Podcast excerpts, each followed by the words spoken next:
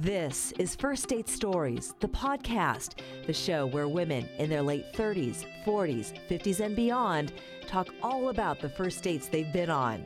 From the wildly successful to the completely disastrous and everything in between. Here's your host, Jody Klein, founder of FirstDateStories.com. Your time is valuable, your safety is critical. So, how should you handle the trade off of spending a lot of time texting and emailing and talking on the phone with a guy before going out with him versus screening him quickly and then deciding whether or not to meet him? Pre qualifying is important. Let's face it, you probably don't want to waste your time with someone who's absolutely not a match for you. My guest this week is Rachel. She's a seasoned dater in her late 40s she invested more upfront time getting to know Matt before going out with him than she usually did with her blind dates. As it turned out, Matt's actions spoke louder than his words. And now, here's Rachel's first date story. Welcome, Rachel. I am so glad to have you on the podcast today. Thank you. It's great to be here. I know you've got lots to share with us. I want to talk about you first. You are a woman in her late 40s. What field are you in and how do you spend your work days? So, I am in human resources. I work for a consumer products company and I spend my day, like most people who work in an office, uh, either behind a computer typing away or interacting with the various clients that I support. And when you're not typing on that computer, what do you do for fun? I love to be outside as much as I can. And I enjoy Pilates and traveling. I love to cook and spend time with my friends and family. Have you been married before? I have not. What's the name of the guy that we are going to be talking about today? His name is Matt. How did you and Matt meet? I have a very close girlfriend who tends to set me up with a lot of people, and she set me up with her cousin, Matt. Is she very close with her cousin? She has a fairly close relationship with him. Had she tried to set him up in the past, or was this the first time she had tried to do this for him? I think this was the first time she had set him up. He had been previously married for 17 or so years. Oh, okay. That means he had just gotten divorced when you were uh, set up, or was he still separated? He was already divorced. I think they had been apart for about five years. So she's a good friend, but you and the cousin had never crossed paths, it sounded like. We had never met. When she suggested this to you, what did you think? I am always open to meeting people, and I thought it was thoughtful of her to think of me. What happened next? How did you hear from him? He first texted me and then we set up a time to talk and we had a couple back and forth texts and various phone calls. We definitely had some banter between the two of us. By banter, you mean it was kind of fun exchange? It was fun and exciting, and he was appeared to be very interested. What were some of the things that he texted to you? Do you remember? It was just witty conversation. I could tell he was a man who we shared similar backgrounds, we had similar interests, similar religious background. Are you and he about the same age? I believe we are within a couple years of one another. Does he have kids? He has one daughter. How did you feel about that when you learned that he had a daughter? I had no feeling either way. I was happy for him that he had a daughter and that he seemed to really be close to her and have a good relationship with her. But I didn't think that that impacted me one way or another. And she is like in her late teens, which is probably why I didn't have a more um, visceral reaction. Got it. You had a phone call with him? We had a couple phone calls. Oh, you had a couple phone calls before he asked you out. So, how did you? Which is actually against one of my policies because I don't like to spend a lot of time on the phone or investing a lot of time in the back and forth interaction uh, until I meet somebody. But you made an exception this time. Yeah, it just it, there seemed to be a natural flow And I think we both at the time had other situations that were preventing us from meeting right away. Both busy people, it sounds like. How did the date get set up then? So this was in the summer, and we left it that on one of our phone calls that he would call me early in the week to set up a date. And then I never heard from him again. Never heard from him during that week? Never heard from him again. Never heard from him again. He never followed up to actually book the date that he told you the two of you would go on. At that time. At that time. Okay. What did you do? How did you handle that? I did nothing because his his cousin, who's my friend, proactively let me know that he had met a woman and he had started dating her. I see. All right. Well, you had never met him. That, I guess, can happen. Yes. What happened next? So, fast forward to the fall, and I had learned that he had uh, broken up with this woman who he was seeing. And his cousin said, Would it be okay if he reaches out to you again? Would you be open to that? And I said, Sure, I have nothing to lose. Then what happened? He reached out to me uh, probably a couple weeks later, and it was actually on a Saturday night, and I didn't have plans. And he said, I know you love music. Would you be interested in meeting me and another couple that I'm friends with? I, I scored tickets to, it was like a hip band. And would you be interested in doing this last minute? And I said, sure. And as we were trying to arrange a plan, because we live probably a half hour, 45 minutes in a different direction of where we were to meet, he said to me, Why don't we meet where two highways intersect? And you can leave your car and I can drive us to the venue. So I'm curious when he called you, did he say anything about how he never contacted you in the summer like he said he was going to? I don't believe he acknowledged no that. No apology. No. Okay okay, here you are. You are going to meet him where two freeways meet. How did that go? What happened next? I think I actually sent him a text message that said, "Well, I am really uh, excited to meet you, and um, and think what you had planned was really fun it doesn't feel right to me to meet you on the intersection of a highway for a first date. Because he was thinking you were supposed to meet on the side of a road. Is that what it was? He wanted you to pull off on the side of a road. side of a road per se. It was in a strip mall. Okay. And I would leave my car and and he would drive us to the venue. I see. Okay, so you pull off the freeway at the intersection. There's a strip mall there. You leave your car. You get into his. That's how he Correct. wanted to orchestrate the whole, the first hello there. How did he respond to that? He understood completely and said that he felt like his words a jerk and that he would arrange something later in the next couple of weeks. Okay. So that date then didn't happen that night. It didn't, but I had a, another great date for a man that I had been casually seeing. So it all worked out well. So you went me. out with another guy that night? I went out with another Way guy. to go, woman. That's great. Okay. So did you hear back from Matt again? I did.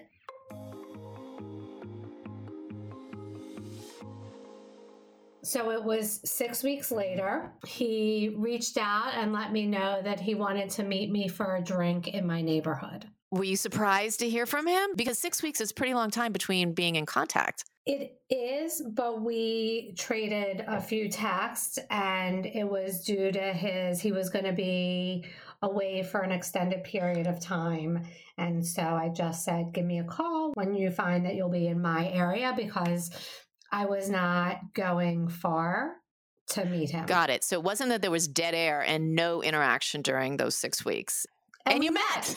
we met. in my neighborhood for a drink and we had a really nice time, a fun evening, and had a couple of cocktails and really good conversation. Like I mentioned, we had a lot in common from how and where we grew up and college and similar age, similar generation. So conversation was easy and fun. When you finally met him in the restaurant, what did you think? Were you attracted to him? Was he as you had expected his appearance to be and his persona to be? Well, with our benefit of having Facebook, I knew what he looked like. So he looked like his picture on Facebook. And he's the kind of guy that I wasn't necessarily attracted to by his good looks, but had he been a good, had a good personality and direction in life and a different personality, I would have found him very attractive. But what I learned was he was a struggling writer who had never really had a career, who worked a bunch of odd jobs, and in your early to mid 50s is just not what I'm looking for. Got it. So you had a lot in common, it sounds like, but as you're talking through learning about one another, this all comes out uh, in the discussions. Right. It would have been something where he could be a great friend and we could have a lot of fun and go listen to live music and do activities.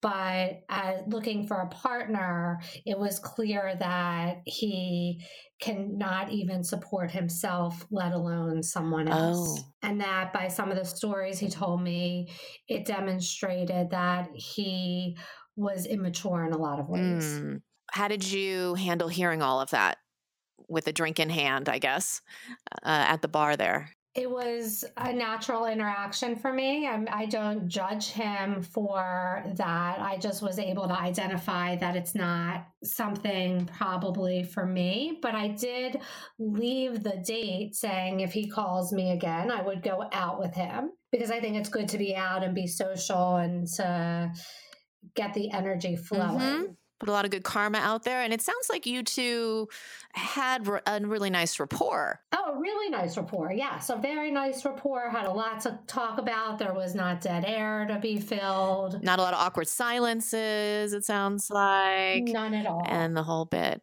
And then what happened? I never heard from him again. That seems to be his pattern. That probably wasn't a shock to you at this point. it was not a shock. Did you cross paths with him again? I did. So, fast forward, probably a year later, his cousin had a housewarming party. And I went to the housewarming party and was a fun time, had a lot of friends there. And as I was getting ready to leave, and she actually, I said, Is is he going? Is not going to be there? And she said, I don't, I think he's out of town. I don't think he's coming. And I said, okay. And as I was leaving, there he was. So I walked up to him and the woman that he was there with. And I said, Hi, Matt. And I gave him a big hug and said, It's great to see you. And I turned to the woman that he was with and said, Hi, I'm Rachel. It's nice to meet you. And then I turned around and I kept going and said goodbye to a few other people and I left. How'd you feel about that? I felt really great because I happened to look really good that night. It was like one of those nights where everybody says, You look great. Oh my goodness. Your hair looks great. Your outfit's amazing. I was wearing a sexy low cut shirt with a push up bra. So it, I felt great about myself that night. Fantastic. And when you left, eh, how did you think you left him? Like, wh- how do you think he responded to that very warm embrace, even though he had completely blown you off? I'm making meaning, but I think he was a little gobsmacked about the whole way that the interaction happened. I don't think he expected my behavior maybe to be as warm and friendly as it was, and warm and friendly towards this woman. so I think that that took him by surprise. Sounds like you did a little killing him with kindness. Absolutely. There's no, I don't think that there's any other way. Like, no reaction is the best reaction. Uh, I think those are really important words to Agreed. I certainly agree. So, looking back on this whole experience where he asks you out to meet by the side of the road, doesn't happen, then there's another misfire, then doesn't hear from him, and then this whole saga. What are your takeaways? Like, what have you learned from this whole experience that you can share with the listeners? I think that my biggest takeaway is that there's a reason why I don't invest a lot in conversations ahead of time and texting and um, phone calls and talking on the phone because I really believe that you watch the feet. And so if a man wants to take you out on a date, he's going to call you, he's going to arrange the date, and he's going to take you out well, I guess you're saying it's important to meet first and decide from there. Right. Well, I think what I'm saying is what I learned from it is that the fact that I have boundaries around not investing a lot of time talking on the phone and texting with somebody before I meet them is a good practice for me to keep because I invested a lot of time with this man and he through his actions showed who he was mm-hmm. That he wasn't responsible that he was kind of a little bit of a mess that he couldn't get his act together. And i think that's indicative now knowing more about his personal story it's indicative of who he is. By not spending a lot of time up front with the texting and the calling and so on, you also are not setting sort of expectations for yourself or investing, I guess, mentally and emotionally in in the meeting as one would if you were really engaged with, you know, conversation early on. Is that something that you think is factoring into your preference for not doing a lot of interacting before the meeting and the first date? It could be, but not consciously for me. For con- consciously for me, it's a waste of my mm-hmm. time. Yeah. And it sounds like a big time waste of time. Like, why am I talking to you if nothing's right. going to happen? Like, what right. do I get out of that? Okay. When all was said and done, what did your friends say to you about all of this? She too is somebody who dates a lot of men. And so she just said she was sorry that it ended this way but that was it on to the next it sounds like uh, it was an experience that you know confirmed your approach to dating at least the upfront part of getting the getting to know you part of dating. Yes it was just a blip in the the dating gotcha. scene. Okay. That That's is a story, story, and I thank you for sharing it. You feel that early on for you it's best to just quickly move to the the meeting part uh, if that's intended to happen if that's meant to happen and then see where things go from there very okay. much well so. i wish you all the best in your dating journey uh, from this point forward and i thank you so much rachel for being on the podcast with me today thank you it was my pleasure What's your take on this first date story? Do you have thoughts about it? Maybe you had a flashback to a date you went on once. We want to hear from you. Please go to First Date Stories forward slash podcast to post your comments, connect with other women, and listen to more episodes. While you're on the website, make sure to check out the articles about dating longer and later in life. If you have a memorable first date story that you want to share with other women, please go to firstdatestories.com forward slash share and tell us about it. We might invite you to be a guest on a future podcast episode or to publish a short story you've written about your date on our website. After all, that's what firstdatestories.com is all about creating a place for women to share our stories and connect around our dating experiences. And now for the legalese. This podcast is for general information and entertainment purposes only and is not intended as professional advice for our listeners. We suggest that you always consult with your own personal coaches and advisors. First Date Stories does not recommend or endorse or object to the views or topics expressed on this podcast. Also, the names of the guests and the men who they've dated are often changed for privacy purposes. You can subscribe to this podcast at firstdatestories.com, iTunes, or wherever you find your podcasts. First Date Stories, the podcast, is produced and edited by Kim Paletti and Lisa Gray of Soundmind Productions and is brought to you by Espoir Ventures. Thanks for listening, and keep going on those first dates because beyond your next first date may be the long term love you are seeking.